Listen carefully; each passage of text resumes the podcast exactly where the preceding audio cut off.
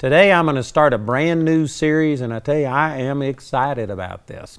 Uh, I believe that the Lord led me to teach on lessons from Elijah. And this is one of the truths that God has just used in my life miraculously. You know, I've used these verses many times, but they're just so applicable that I want to use this again out of 1 Corinthians. And in chapter uh, 10, it says in verse 6 Now these things were our examples to the intent that we should not lust after evil things as they also lusted. Neither be ye idolaters, as were some of them.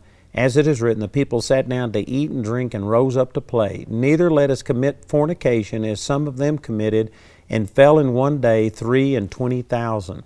Neither let us tempt Christ, as some of them also tempted and were destroyed of serpents.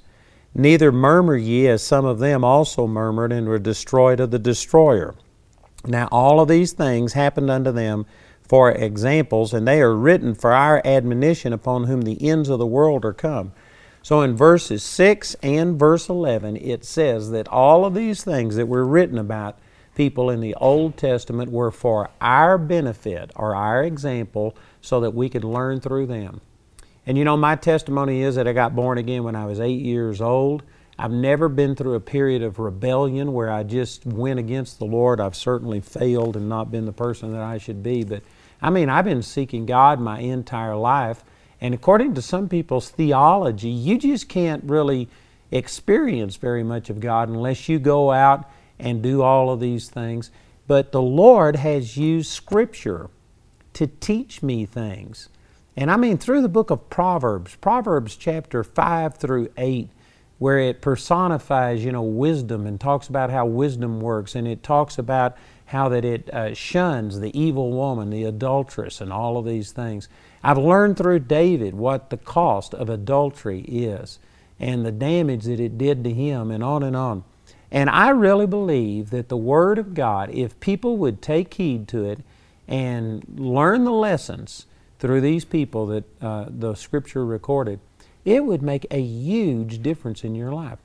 So if you are sick and tired of being sick and tired, I believe that this series on lessons from Elijah has something significant that God is going to use to change your life. So in 1 Kings chapter 17, Elijah just appears on the scene.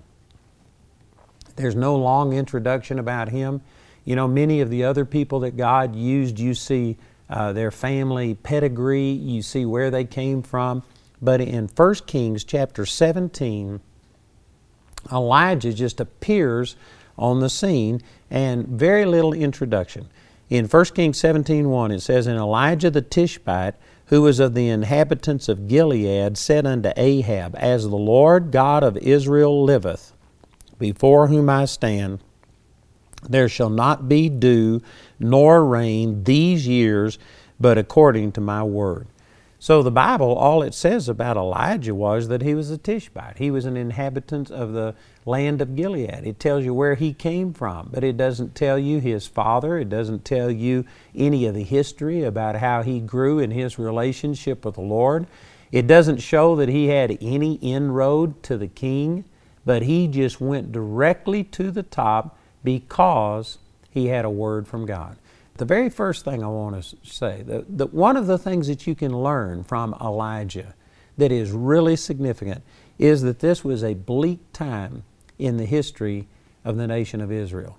This is after the nation of Israel had been split into two parts, and the northern ten tribes were called Israel, and the southern two tribes were called Judah. And David's grandson, Rehoboam, was the king when the nation split. And then most of the uh, godly kings that you read about in the Bible were in the southern kingdom of Judah. And this northern 10 tribes that was called Israel, they went into apostasy pretty quickly. And Ahab was one of the worst kings. Well, let me just rephrase that. He was the worst king that they had ever had in this nation of Israel. You can see that up in 1 Kings chapter 16 and in verse 30. It says, And Ahab the son of Omri did evil in the sight of the Lord above all that were before him. So, right there in Scripture, it says that Ahab was the worst king that there was.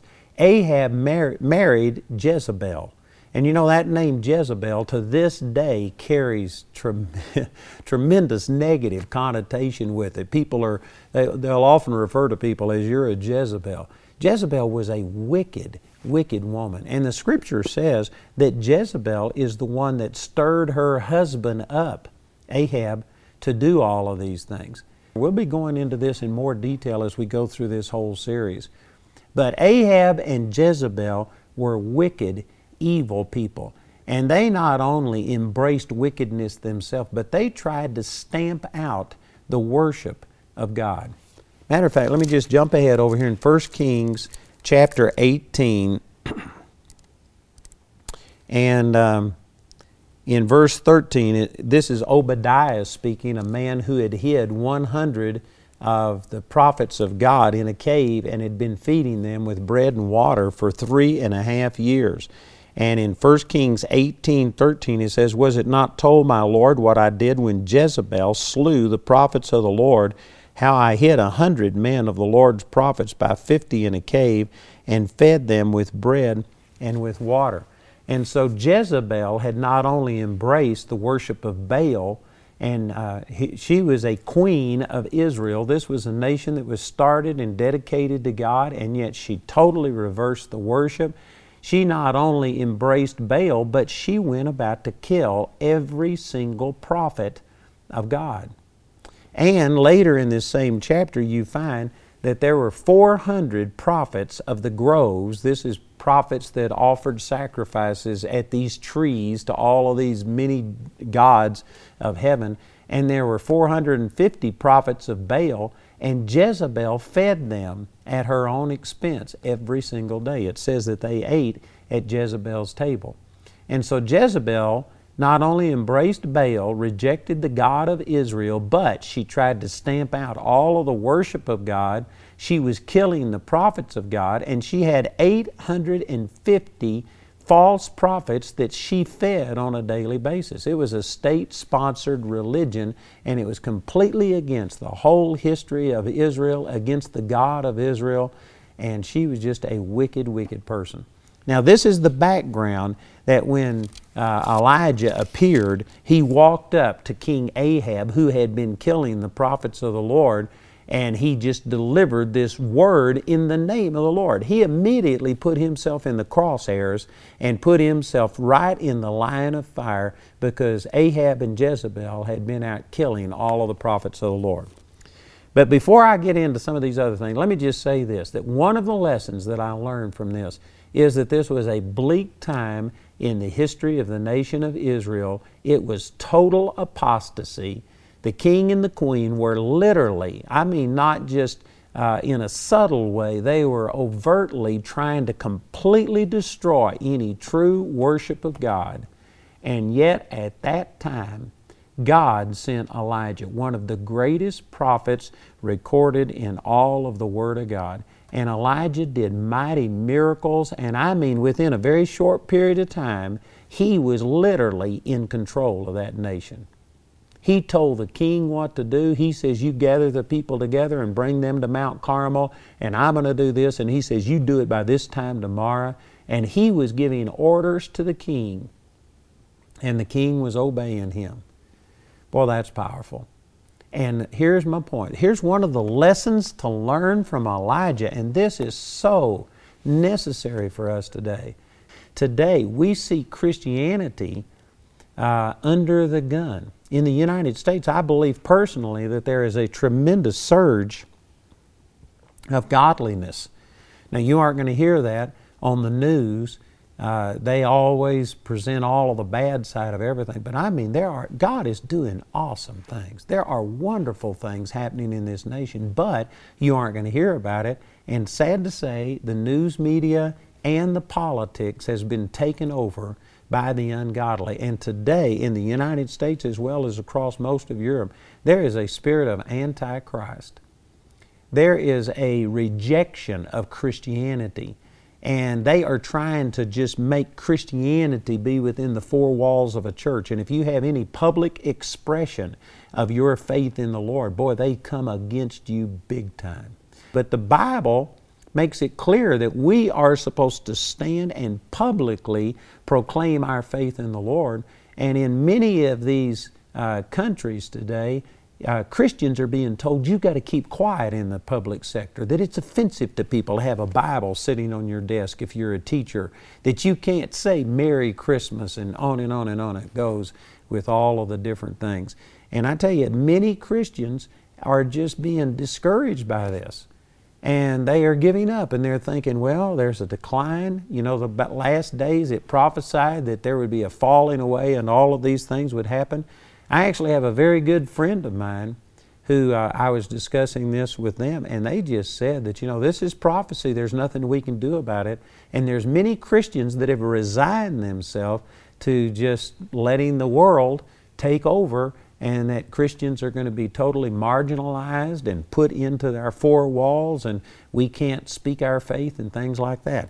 One of the lessons that I learned from Elijah is that this was a situation much worse than what we see today. And yet, instead of God just writing it off and saying, Man, I'm going to let the nation of Israel go, He raised up one of the greatest prophets that has ever been recorded in Scripture. And Elijah came, and I mean, there was a red hot re- revival. Things turned around in just a very short period of time. And so, one of the lessons I get from this is that if God did it then, He can do it now. And instead of God just retreating because, you know, the public opinion is going against Him, boy, that is not the way that God dealt with Israel. He allowed them to continue on hundreds and hundreds of years, sending prophets.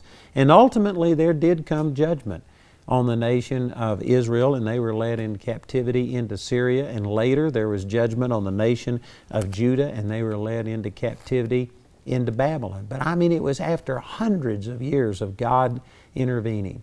And if God did this under the old covenant, we have so much better promises today.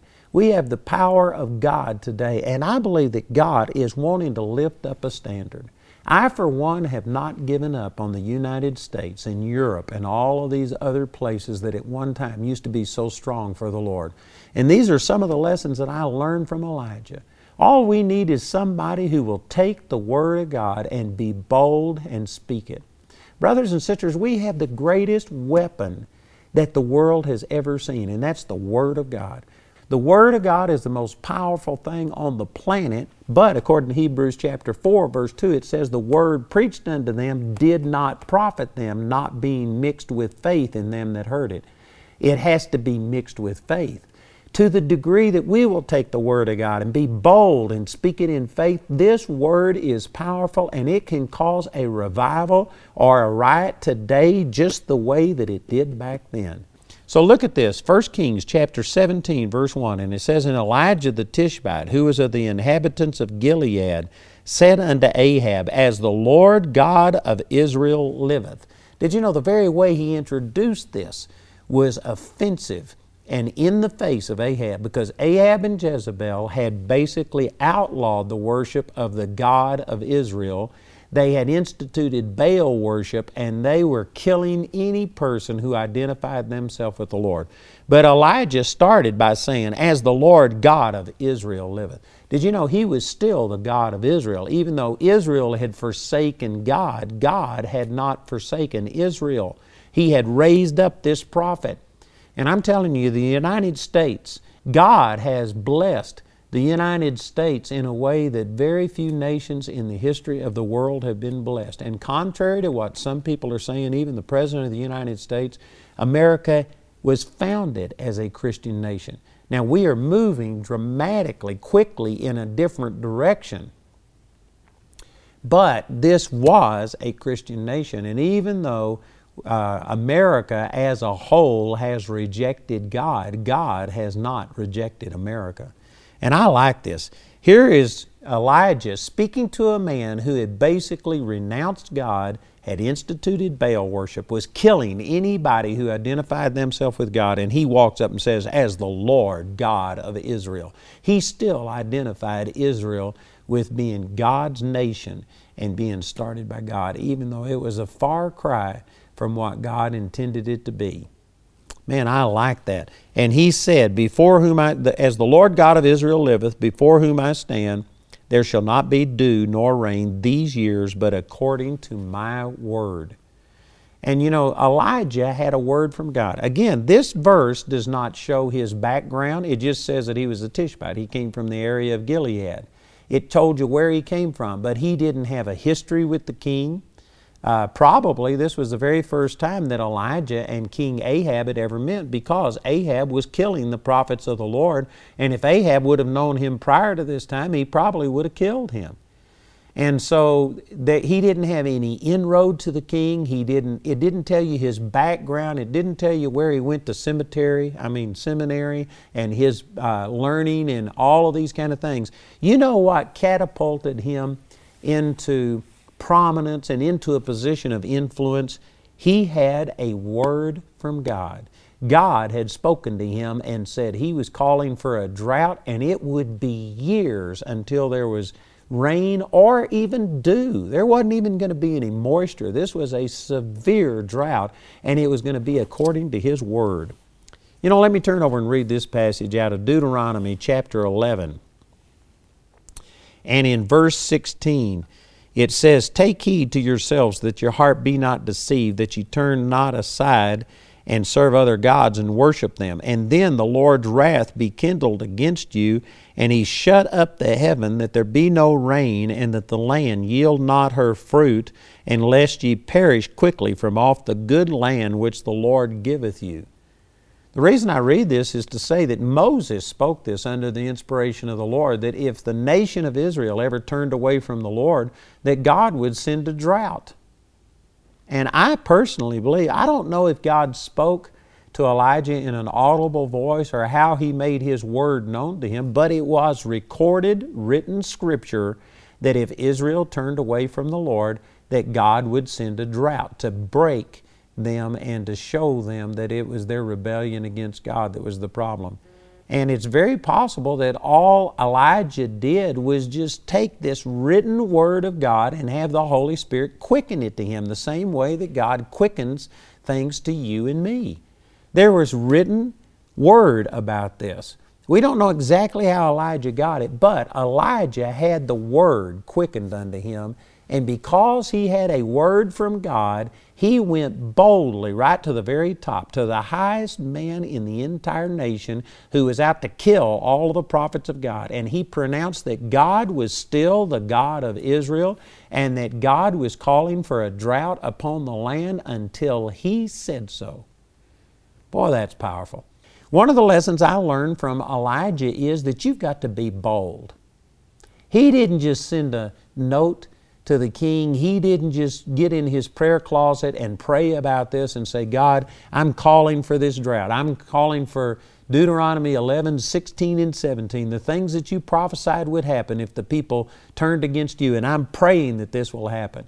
No, he didn't just pray, he didn't just send a note, he didn't just want something to happen. Elijah took the word that God had given him and he went out into the public square and he began to pronounce this word. And this is so important. Did you know if Elijah had just gotten his prayer closet and prayed, and if the drought had come, and then after three years of drought, if Elijah would have stood up and said, Well, I'm the one that called for this, I prayed for this. But if he had never pronounced it in advance, did you know that it would have been easy for Ahab and Jezebel to say, man, you know, this is just something that happened in the natural, and now you're claiming that there was spiritual, uh, divine intervention that caused it. We don't believe you. It would have been easy for them to reject this. But because Elijah stood up when there was still rain, everything was good, there wasn't a drought, and he stood up and pronounced it and said it was going to happen for years until he said it could rain. He went on the record in advance. And I'm telling you, brothers and sisters, this is what you have to do. And some of you think, but I don't have a word from God. Yes, you do. You know, if you're born again, if you have truly been born again, then you have a word from God about salvation. You understand that there is an accountability to God, that someday we're going to stand before Him, and it's only those who have accepted Jesus. He says, I am the way, the truth, and the life. No man comes unto the Father but by me. John 14, 6. You have a better revelation of God than the Buddhists, than the Muslims, than the Hindus, than the atheists, than the pagans today. You have a word from God, but you've got to speak it, and you need to be speaking forth. And you know, the scripture teaches that God convicts every single person, all ungodliness and all unrighteousness. And if we would stand up and speak the Word of God, you might have people that reject you right now, but I can guarantee you they are going to come into a crisis in their life. They are going to have a problem, and all of a sudden, all of their uh, worldly approach to dealing with life's problems is going to fail. And when it does, they'll cry out and say, Oh God, They'll, they'll turn to God and they'll think about God. And if you have spoken the Word of God and have taken a stand, they'll know exactly who to come to. But many of us aren't standing up. We aren't speaking the Word that we have. There is literally a spirit of Antichrist that is present in this world. It's not anti Buddha, it's not anti Mohammed, it is anti Christ, and we call it political correctness. We're afraid to speak the truth. But John chapter 8, verse 32 says, It's the truth that makes you free. It's the truth you know that makes you free. It's not just truth, you have to know it. And believers have been cowed into not speaking the Word of God. Just like Elijah, we, he had a word from God, but it wouldn't have had this effect if he hadn't have gone to the king and have boldly proclaimed the word that God gave him. I tell you, that is tremendous. That is one of the greatest lessons I've learned from Elijah that it doesn't do any good to know what the Word of God has to say unless you are speaking it. We do not understand how powerful the Word of God is. You know, in our public realm today, people ridicule the Word of God. I was listening to a talk show one time and they were discussing something that was a moral issue. I forgot now what it was, but anyway, a caller called in and he says, The Word of God says, and he began to quote the Bible. And this person who was doing the call in show says, Now, I'm going to stop you right there. He says, We aren't talking religion. We aren't talking faith. We only want to deal with reality, stuff that's real. We, we aren't going to quote the Bible.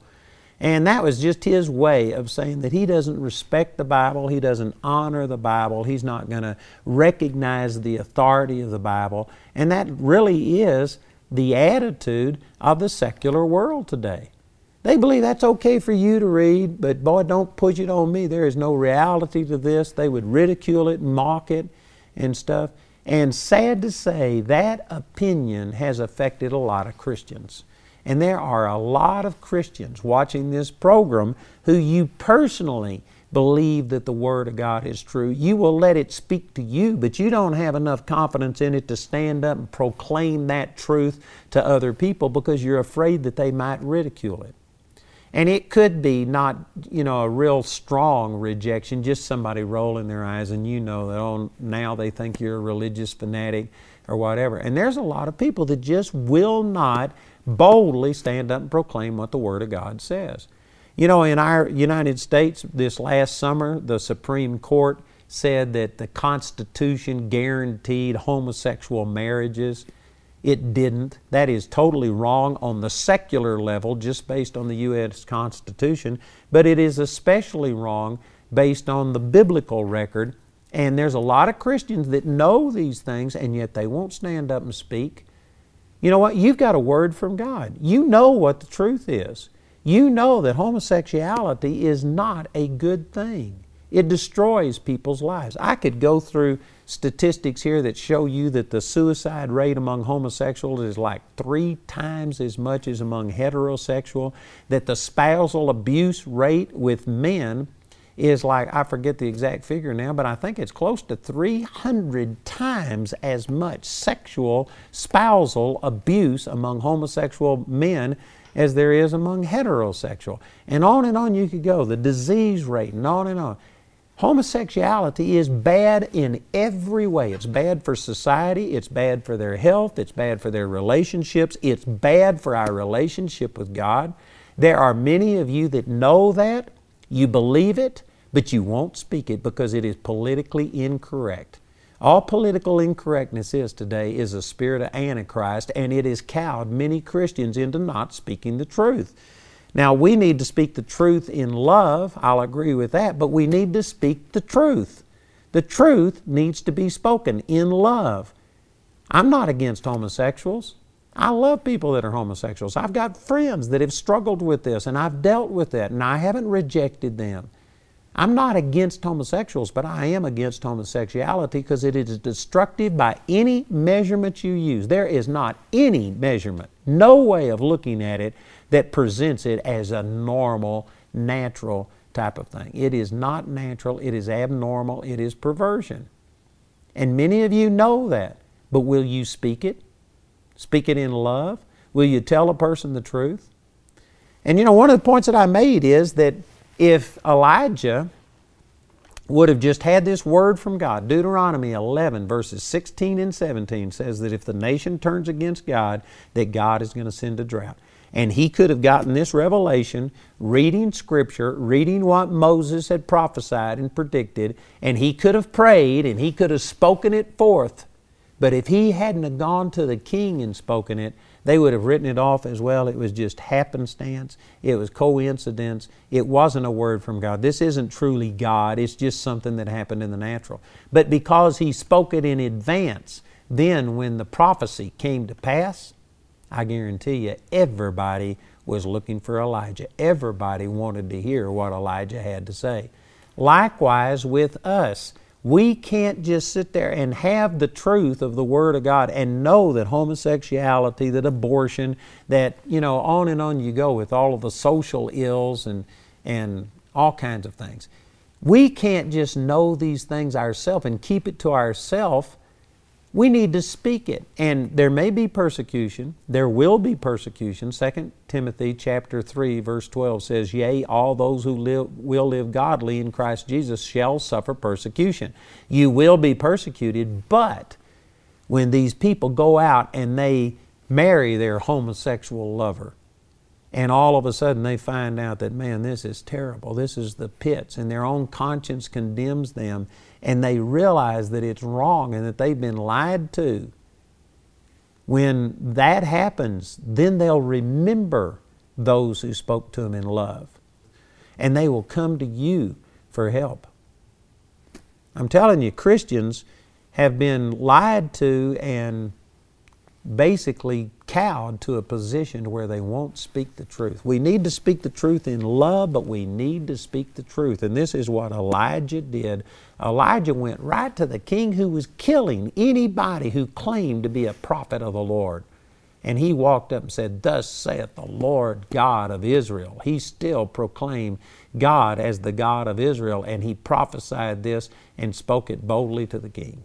Man, that's awesome. And look in verse 2 in 1 Kings 17 2, and the word of the Lord came unto him, saying, and it will go on to talk about how that he sent him to the brook Cherith, that he was going to provide for them food and bread for him and water, and he would protect him.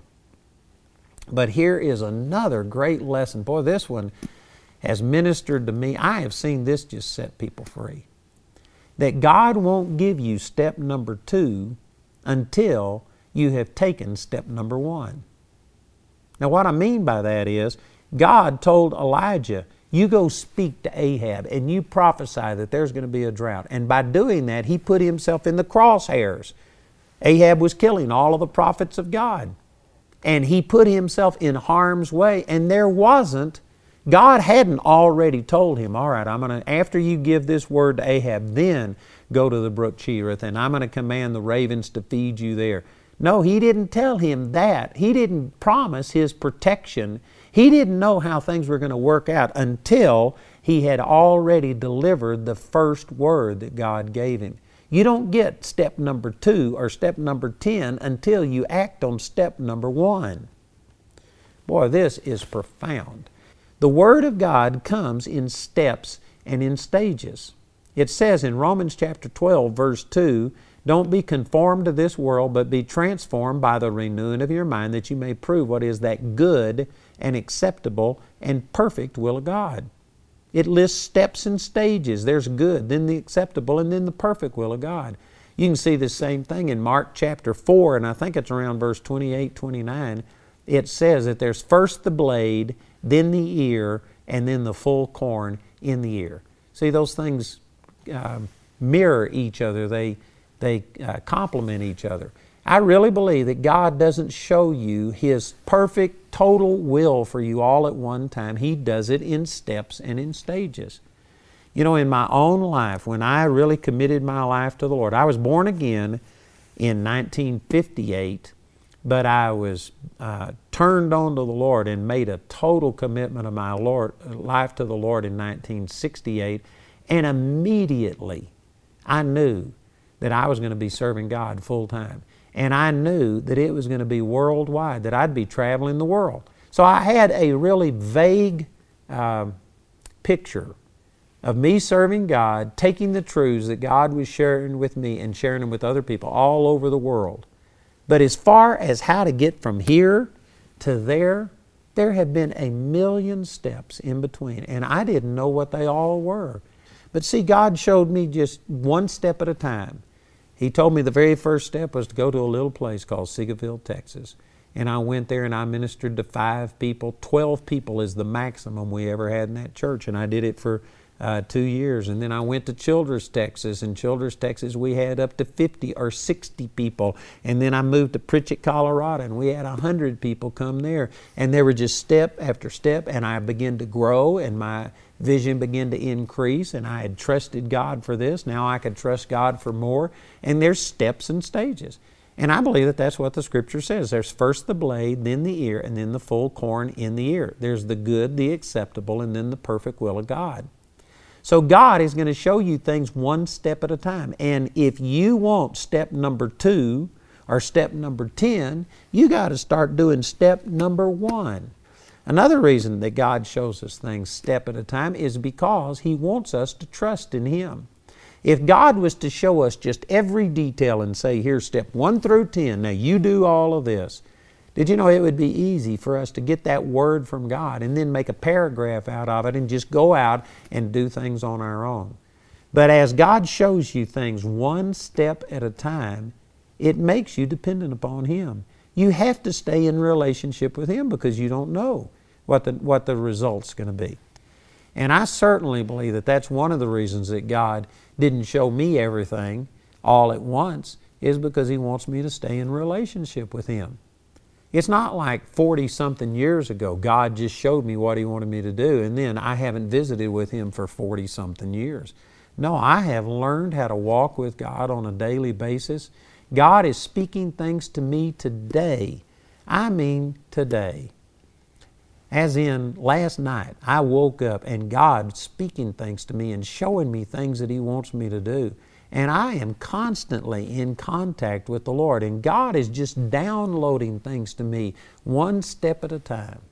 I believe that this is confirmed by those scriptures, Romans 12, 2, uh, Mark chapter 4, verse 28, 29, 30, right there. I believe that those confirm that this is the way that God speaks to all of us. You know, there's a scripture in the book of Psalms that says the path of the righteous is like a shining light uh, that shines brighter and brighter until the day dawn in our heart.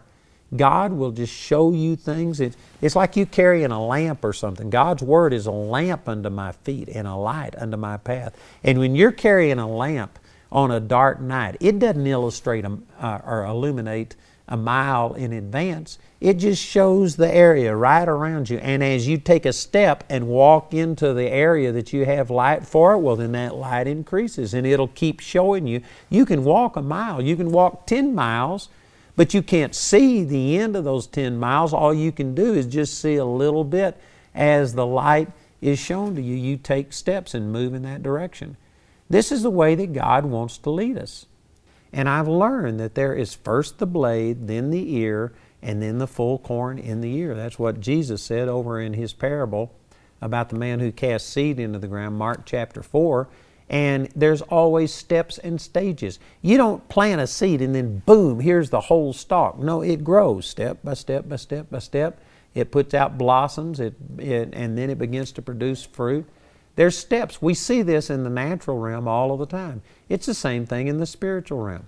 And this is one of the lessons that I've learned from Elijah that he went, delivered the word from God, not knowing how God was going to sustain him, how God was going to protect him from this king who wanted to kill all of the prophets of God. He didn't have step number two. He didn't have the second word from the Lord. He just delivered the first word first. And then, afterwards, God revealed to him the second word. And you know, I've gotten to where this is the way that I live my life. God is just showing me things step by step by step. You know what? You just need to do what God tells you. You need to start. And yes, things will improve. And yes, you probably could have done things better. But you know what? You just start. I've never done anything perfectly. And if you wait until you do it perfectly so that there's no mistakes, no problems, you'll never get anything started. There's a balance between what I'm saying. You don't need to just be haphazard. You don't need to go out and just do things without giving it thought. But at the same time, you don't sit there and wait until God gives you step one through 10 before you take step number one. You just act on what God is showing you.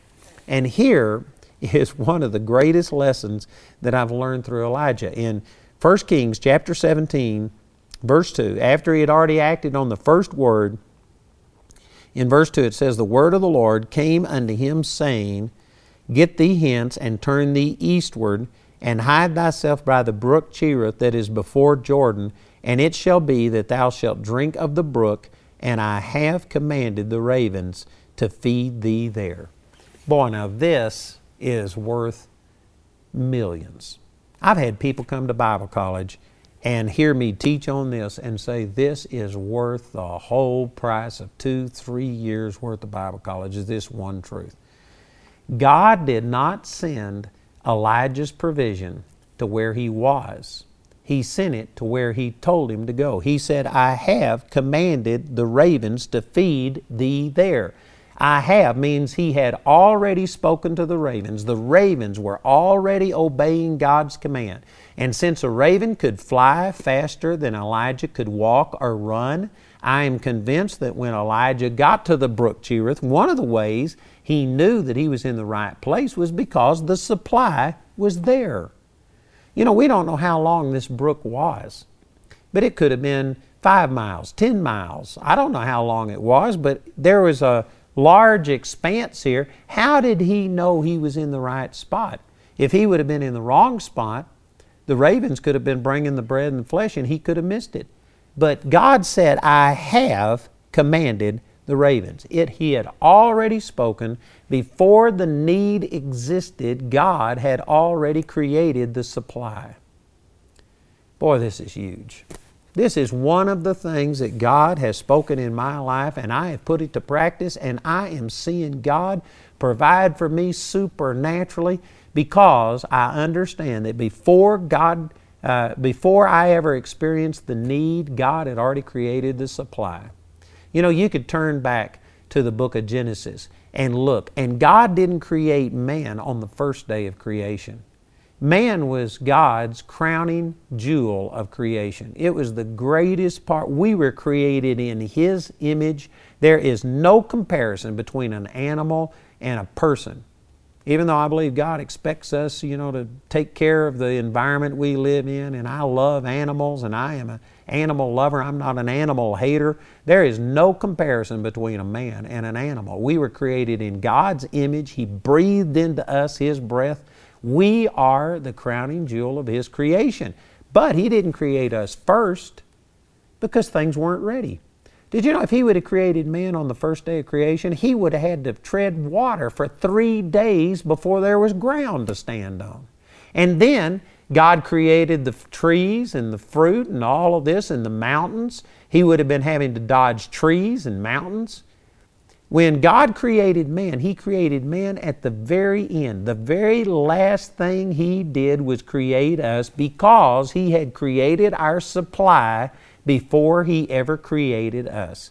He didn't create us and then Adam said, God, I'm hungry. And God, oh, I forgot. I've got to create something for you. No, God knew we would be hungry. He knew that we would need food. He created us this way. So He created the supply before we ever had the need. And God didn't create just enough fruit for Adam and Eve only. I believe that this entire earth was just abundant with fruit. Today we have over 7 billion people on this planet. And did you know what? I believe in the beginning there was enough fruit for 7 billion people plus all of the animals. God has not had to create new fruit trees, He hasn't had to create more oxygen. Did you know when He created Adam and Eve, there was enough oxygen on this planet to sustain 7 billion people or 10 billion or whatever this uh, planet ever grows to? God has anticipated all of the problems, all of the needs that we would ever have, and He created the supply before we ever had a need. You can see that right here. He's telling Elijah, he says, I have commanded the ravens. He had already spoken to them. He anticipated that Elijah was going to need to hide. He anticipated that Elijah would need bread and meat every morning and every evening, and that he would need water to drink. But boy, this is so powerful. He did not send Elijah's provision to where he was, he sent it there. He says, I have commanded the ravens to feed thee there. Let me ask you, what would have happened if Elijah would have stayed where he was and not obeyed God and gone to the brook Cherith? Well, it looks like since God had already spoken to the ravens, that the ravens would have obeyed God, the provision would have been there, but Elijah wouldn't have been there. And from Elijah's standpoint, he could have missed God's provision. He could have been sitting there saying, God, I spoke to the king, I did all of this. Why aren't you providing for me?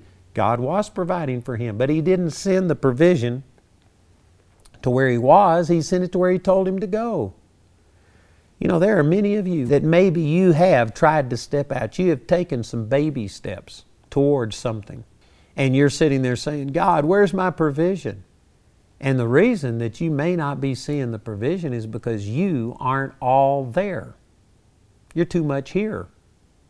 Are you doing what God told you to do? You know, it's like in football, American football, the quarterback doesn't throw the football to where the receiver is, he throws the football to where the receiver is going. And so the quarterback is here, the receiver's over here, the quarterback throws the ball here, and the receiver runs, and they meet at the same time, and it's a completed pass. Likewise, God doesn't throw the ball to where you are, He throws it to where He told you to go. And if you don't obey and go do what God told you to do, you could miss His provision. But the provision is there. God always provides. For anything He calls you to do, I can guarantee you that God has made the provision. It is not God that's not providing. If you aren't seeing the provision, you aren't all there. Man, that's powerful. You know, that speaks to me. Whatever it is that God has told you to do, the supply was created before God told you to do it. But there's things we have to do in order to receive. If Elijah would have stayed where he was, did you know that God still would have been faithful? The provision would have been piling up by the brook Cherith, bread and flesh, every morning and every evening. God would have been faithful because God is always faithful. It's never God that misses. But if Elijah hadn't have gone and done what the Lord told him to do, Elijah could have died of starvation. He could have died of thirst. And people could have looked at it and says, well, you know, this doesn't seem fair. God commanded Elijah to speak this, but then he didn't provide for him.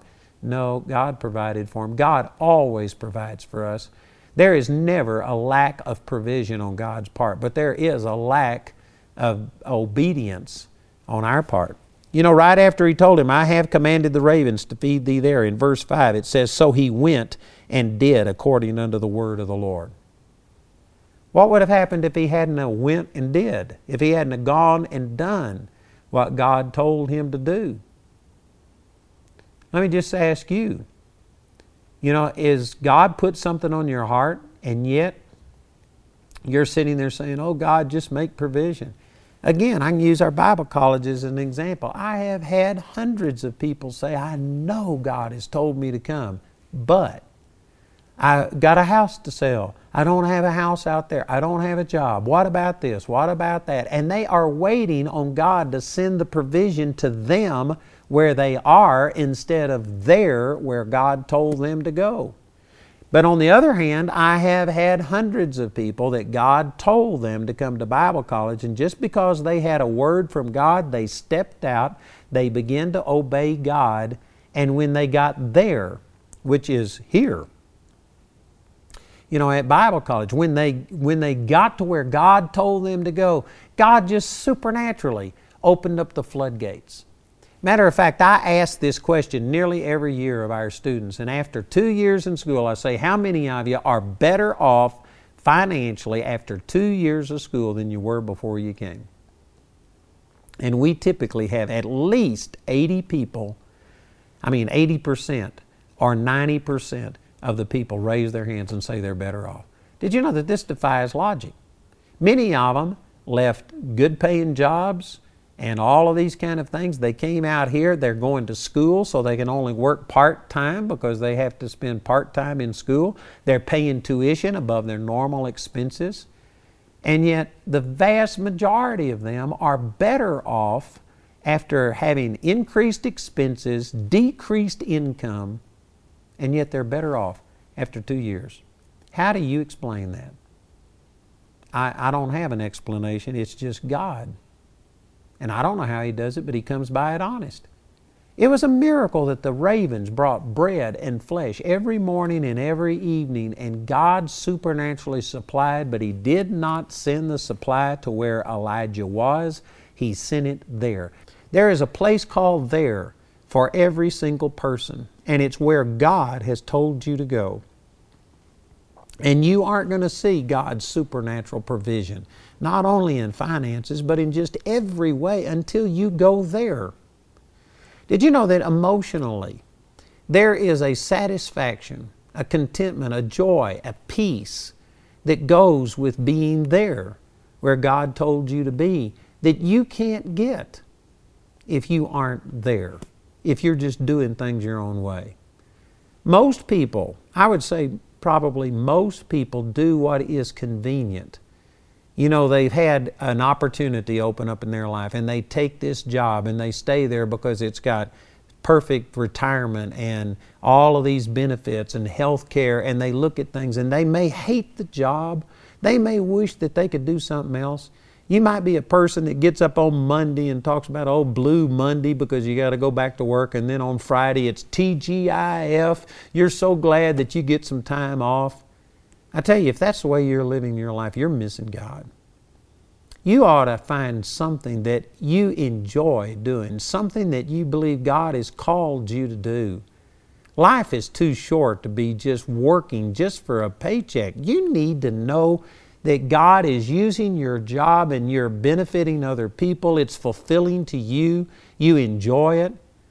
There is a satisfaction and a peace and a contentment that goes along with being in the center of God's will that many people miss because they are fearful of getting away from the shore. They're fearful of taking a step, moving out, trying something because they are just, uh, you know, they're, they're just thinking the worst case scenario and they're thinking, but what would happen if I was to do all of this stuff?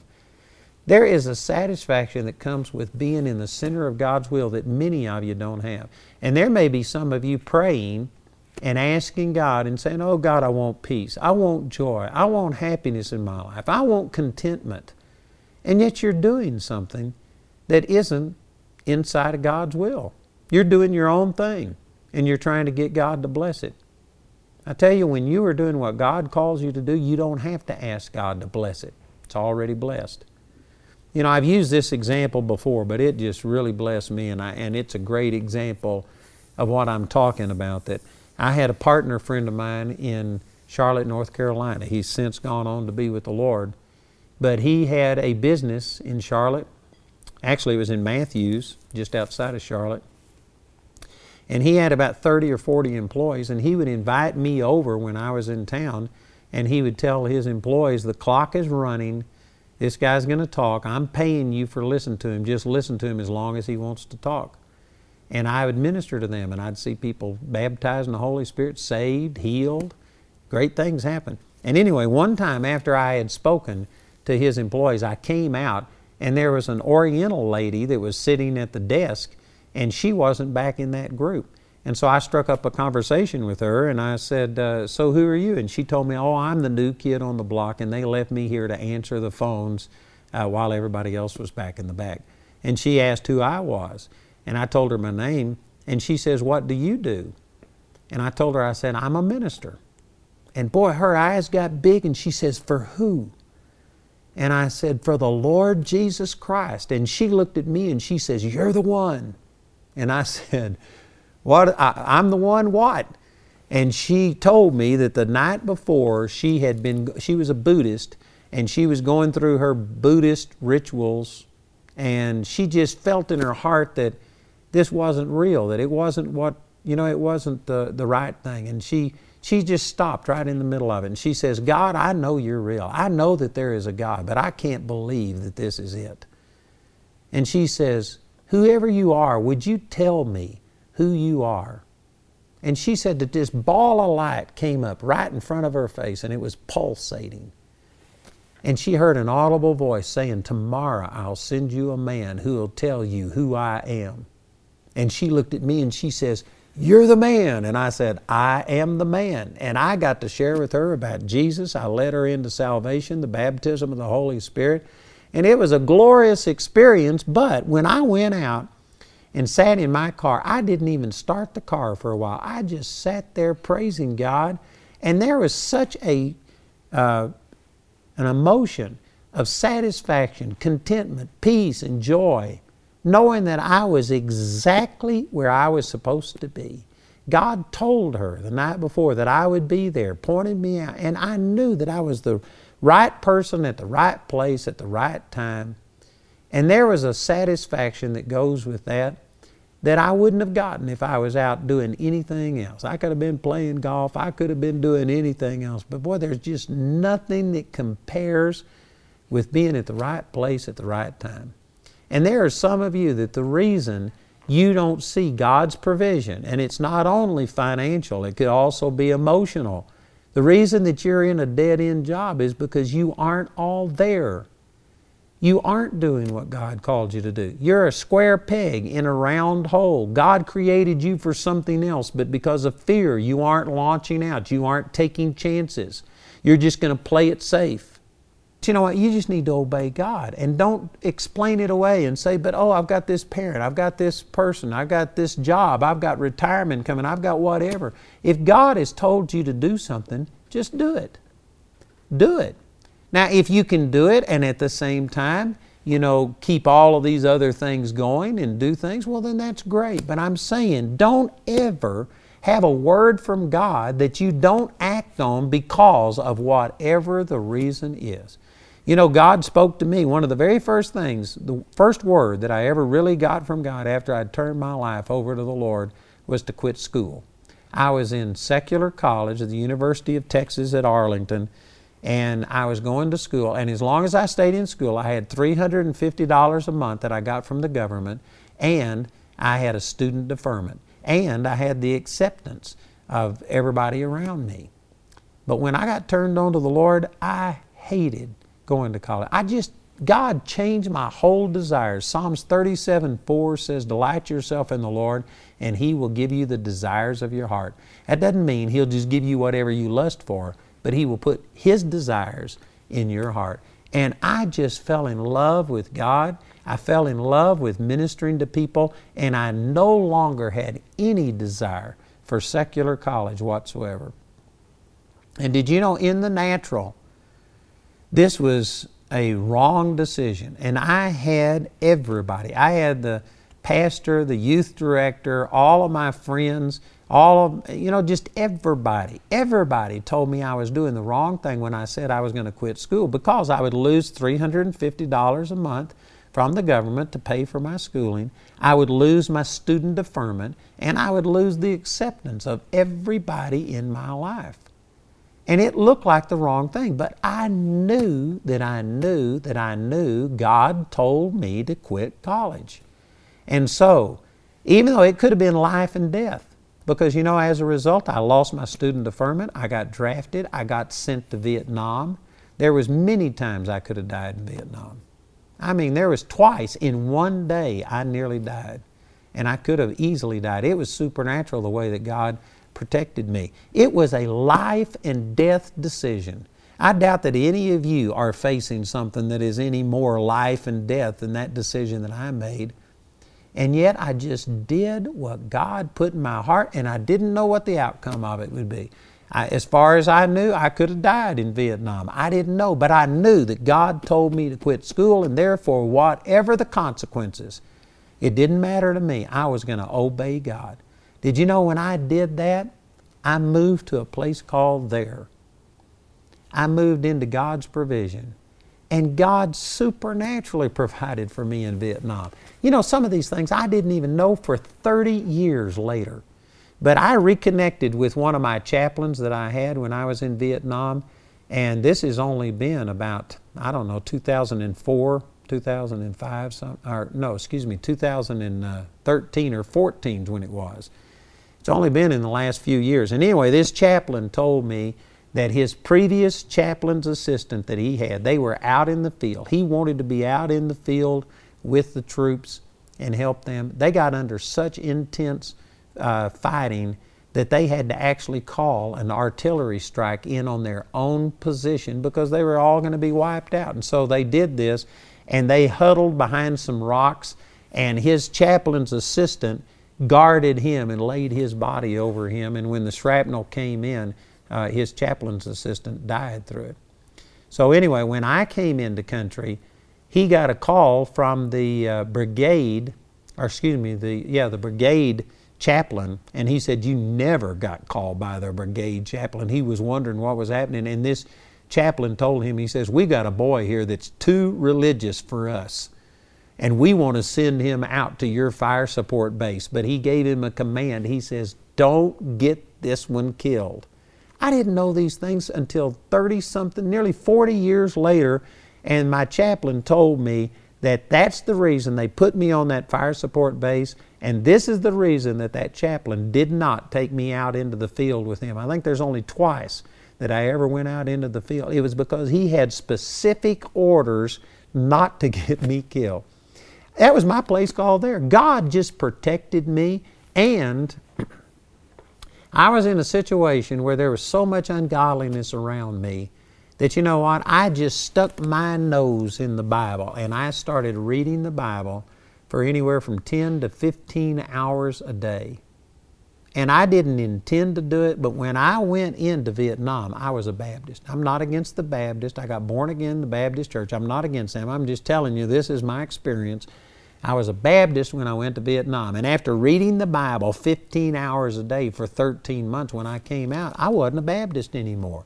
My theology had changed, and the Baptists kicked me out and asked me to leave because I now spoke in tongues and had the baptism of the Holy Spirit and believed in miracles and believed in answered prayer and believed in supernatural things that they were not a part of. So I'm saying that that was my place called there. It turned out to be the best thing. As I look back in hindsight, that was my Bible college. Nobody was there teaching me, but for 10 to 15 hours a day for 13 months, I just stuck my nose in the Bible and studied, and it changed my life. And you know how all of that started? I got a word from God to quit school. And I didn't know what that was going to lead to. I didn't know if that was going to lead to my death. I didn't know if that was going to lead to my rejection by there was all kinds of consequences, but I had a word from God. And when I went there and did what God told me to do, God started moving supernaturally in my life. And as I look back in hindsight, I can't honestly see how I could be where I am today without going through Vietnam, without going through this time that I just, I mean, plunged myself into the Word of God. I cannot see how I could have ever gotten to where I am another direction. At the time, it looked totally bad. I had people pitying me and saying it's terrible. You know, here's God spoke to Andrew, and Andrew obeyed God, and now, man, he look what it cost him. All it cost me was all of my religion. It cost me a lot of junk. There was a lot of carnal things that got burned off as I went through this fire. And you know what? It turned out to be the right thing. And I'm saying all of this to say that it's the same for you. There's a place called there for every one of us. And you've got to obey God. He is going to send His provision, not only finances, but emotional, revelation, everything that God wants to do, He sends to where He called you to go, not where you are. Boy, this is powerful. And the reason most people are not seeing the supernatural provision of God is because they aren't all there. They aren't doing what God told them to do. They aren't where God told them to be, but they're playing it too safe. They're afraid to step out. They're afraid to stand on the Word of God. And because of that, they aren't seeing supernatural provision. And let me read some verses. I didn't cover all of this, but in verse 5, this is 1 Kings 17 5, it says, uh, talking about Elijah, so he went and did according to the word of the Lord, for he went and dwelt by the brook Cherith that is before Jordan, and the ravens brought him bread and flesh in the morning, and bread and flesh in the evening, and he drank of the brook. Now look at this in verse 6. This is really important that you get this too. The ravens bringing him bread and flesh every morning and evening. This was a miracle. It's a miracle. It's not normal, it's not natural to have birds bring you food. And even if somehow or another they brought you food one time, to do it every morning, every evening for months or even for years and take it to the exact location where you are, this was supernatural. This was a superseding or a suspending of just natural things. This was totally supernatural, but it says not only did he eat of the bread that the ravens brought, but he also drank of the brook. So, you know what this is saying? There was supernatural and natural provision.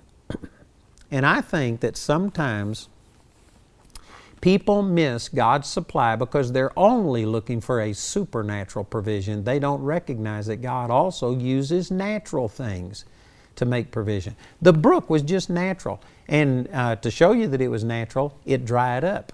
As the drought increased and as there was less water, the brook eventually dried up. The natural provision dried up. And so I've got a new teaching. I haven't actually got it out yet, but it's going to be coming out soon. I'm also going to be putting it out in a book form, and it's entitled How to Receive God's Best and it's a replacement for an old teaching that I used to do entitled Blessings and Miracles. But blessings and miracles are two different ways of receiving from God. They're both from God, but they're different. A blessing is kind of a natural thing, it's a supernaturally natural provision. Whereas a miracle is a total miraculous uh, supply. It's a suspension or a superseding of, of laws. And God can meet our needs both ways. In this situation, God supernaturally provide, provided for Elijah, but He also made a natural provision for him. And I think sometimes people miss the natural things. They, they fail to do the natural things. You know, I had a guy one time that was a Baptist pastor and he got kicked out of his Baptist church when he received the baptism of the Holy Spirit. He came over to where I was pastoring and he uh, started coming to church and I became friends with him and ministered to him. And anyway, this guy struggled financially because he felt called to the ministry and he wouldn't work a job. And those of you who've watched my program, this was the same mistake I made in the beginning. For about five years, I struggled financially because I felt like I was called to the ministry and I was sinning against God if I went and worked a job. Finally, the Lord got it across to me that that wasn't so. And until the ministry grew to the point that I would literally have to miss ministry opportunities uh, if I worked a secular job, until that time, I needed to be working and doing some natural things to just provide for my family. So the Lord finally got that through to me. Well, this guy hadn't learned that lesson yet. And I went over and I gave him food and did a lot of things. And one time I was talking to him and I said, Why don't you just go get a job or do something? Uh, what, what kind of work can you do? And he said before he got saved and before he felt called into the ministry, he used to work on cars. Uh, he was a paint and body man. And he said anytime he needed money, he had cards printed up with his name and his company on there. And he would just walk downtown. He would look at cars that had a windshield that was broken, or if they had a dent or a bad paint job or anything like this. And he would just evaluate what it would cost to fix that. And let's just say that it was $500 uh, to fix this uh, problem with the car. He would put on his card and he says, Today only if you will call me today, I will do this for half price, $250. I'll repair your car. And he said anytime he needed money, he just used to walk down the street and put those cards underneath the windshield wipers. And he said he would always get dozens of calls and have work lined up for weeks, and he could just have cash come in. And I said, Well, why don't you do that now? And he says, Because I believe in God. I want God to supply my need. And I said, why couldn't God supply your need through that? Why does it have to be that it just has to fall out of heaven in some supernatural form? Why couldn't God just take this idea that you've got and supply it through something natural like that? And anyway, he started working on cars, and when he did, he had all of his needs supplied. There's a balance between this. I'm not saying that we only look to the natural and only if it's something that we can do in ourselves do we expect God to use that. But on the other hand, you don't only look for it to just come in a totally miraculous supply. Here was Elijah, and he was eating supernaturally of the bread and the flesh that the ravens brought him, but he also drank of the brook. It was a combination of the two. God created natural laws, and natural laws are not evil in themselves. It's wrong if we become um, trapped in them slaves to them, and we can't break out of that. You know, and if, if we see the Lord walking on the water, well, naturally, we can't walk on the water, but man, we are not only natural, we're supernatural. We can do supernatural things. God can take five little loaves and two fish and multiply them so that it feeds 15,000 people. We don't need to be trapped in just the natural, but at the same time, we don't need to be trapped only in the supernatural and deny the fact that God could do some things through just natural physical things. Man, that is a great truth right there. In verse 7, it says, And it came to pass after a while that the brook dried up because there had been no rain in the land. And in the next verse, verse 8, it says, And the word of the Lord came unto him, saying, and this, this second, or this next word from the Lord told Elijah to go to the city of Zarephath, and he had commanded a widow there to sustain him. And so I'll get into that later, but right now, what I want you to see is that Elijah went there and was by the brook Cherith doing exactly what God told him to do, and yet the natural provision of water that was there at Zarephath, uh, at um, Cherith, it dried up. And you know why it dried up? Because of Elijah's prophecy. Boy, this is another great lesson that I learned from Elijah. Some people think that if you'll just do what God tells you to do, then everything is going to be smooth sailing. This is really how they discern God's will. They do they let circumstances dictate to them. And they think, God, if you want me to do this, then I'll go here and everything will just work. I'm telling you, that is wrong, wrong, wrong theology. If I just went by, if it's easy, I'll do it. If it works easily, but if it's hard, if there's opposition, if things don't look like they're working, then I must have missed God. I guarantee you, I would have, I would have missed God a million times. I have never found it to be easy doing what God called me to do. Now, let me re, uh, balance that by saying I have found a supernatural blessing and anointing, and God will give me the ability to overcome all of those obstacles. So, in that sense, yes, I have a supernatural momentum and power behind me that helps me to accomplish things, but it's not because there's no opposition. Matter of fact, Paul said this. He says, A great and an effectual door is opened unto me, and there are many adversaries. I don't believe that you should determine God's will by just whether it's easy or whether it's hard. You shouldn't let circumstances dictate to you. But if you did do that, I don't think that's the right thing, but if you did it, I think it would be more appropriate to say if everything goes against you and nothing is working right, you are probably closer to discerning God's will by opposition than you are by just smooth sailing.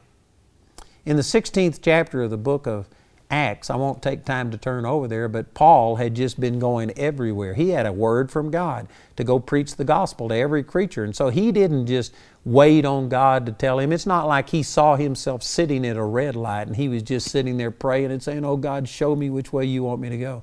No, Paul considered himself sitting at a green light and he just went. And if you look at his journeys, they just systematically cover this area. And so there were three times that Paul just was going to go to the next area, into Bithynia and into these other places, and God would forbid him and stop him. And finally, God spoke to him in the middle of the night, and he had a dream. I believe one of the reasons he had a dream is because in the morning, Paul would have been going in a different direction. He wasn't waiting on a special word from God. He was just taking the written word about going to all the world and preach the gospel, and he was acting on that. But finally, he did get a specific word. He, he didn't deny specific words if they came, he just didn't wait on a specific word. Boy, that's important what I just said right there.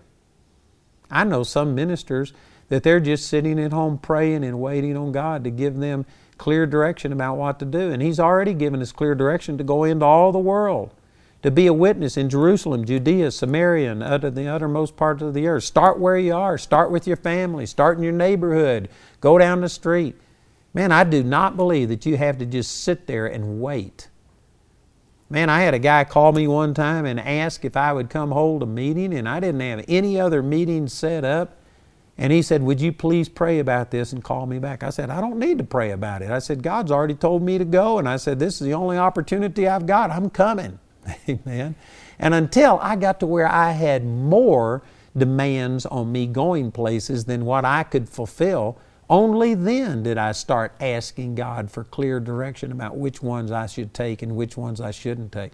But until I got to where I had more than what I could do, I just went everywhere I could go preaching the gospel.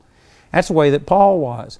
And so he saw this man in a dream saying, Come over into Macedonia and help us. And it says he woke up in the morning assuredly gathering that God had called him to go into Macedonia. So he and his company, they went over into Macedonia. The first place they went was Philippi, and within days he was beaten and thrown in stocks in the dungeon in the lowest part of the prison. Did you know most people who think that God just uses circumstances to show you His will, and if everything goes smoothly, then it must have been God. If there's opposition, then you missed God. People who think that way would think that Paul missed God. And yet it was very clear. He had a vision, a man saying, Come over, and he knew that God sent him, and yet everything seemed to go bad instead of good. There are some of you that, again, maybe you've, you've heard from God, you've taken a step, but because everything just didn't fall into place immediately, now you're reevaluating did I really miss God?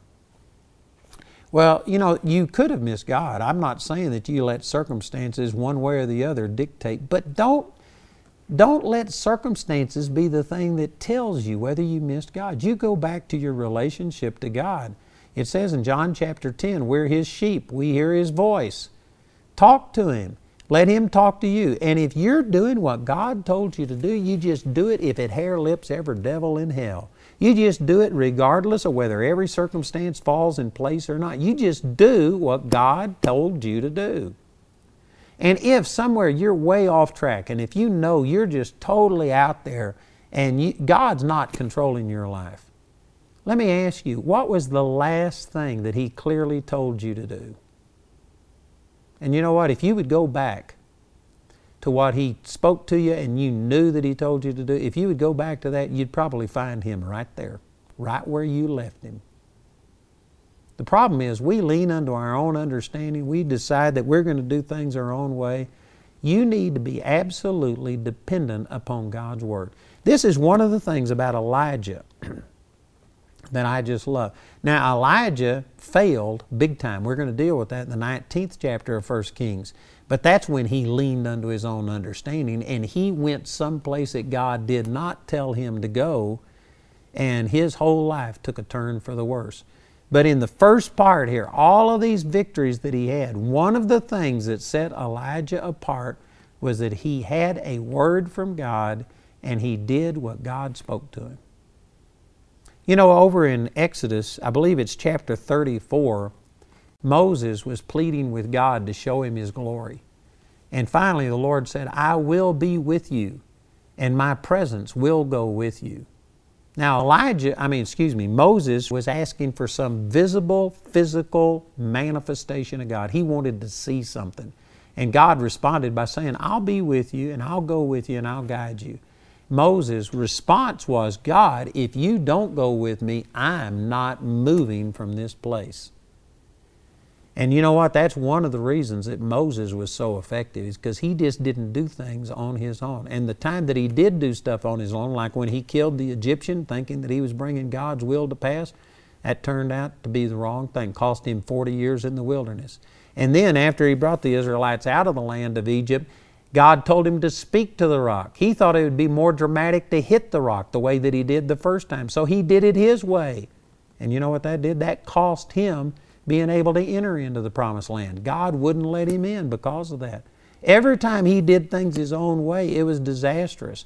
But as a whole, Moses was the kind that he listened to God, and God, if you don't go with me, I'm not moving from here.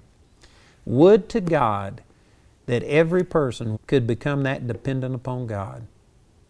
I'm telling you, God has a perfect plan for your life. Jeremiah chapter 29, verse 11 says, I know the thoughts that I think towards you, says the Lord, thoughts of peace and not of evil, to give you an expected end. God's plans for you are better than your plans for yourself. I really believe that. Man, you've been through divorce, you've been through financial problems, you're physically, emotionally a total wreck. Your life is just messed up and you're wondering what's the problem. I can guarantee you, some way or other, you have leaned unto your own understanding. You have followed your own instructions. It may have been what other people around you were doing, maybe it was what everybody else was doing, but I guarantee you, if your life is a wreck, that is not God's will for you. God's plans for you are good, thoughts of peace, not of evil to give you a hope and a future, and expect an end. God wants you to prosper. Psalms 35, 27 says, Yea, let all those who favor my righteous cause say continually, Let God be magnified, which hath pleasure in the prosperity of his servant. God is pleased when you prosper. He is not pleased when you don't prosper. I'm telling you, it's a key to learning how to obey God, to just get a word from God and only move when you have a word from God. When you don't have one, just keep doing the last thing He told you to do.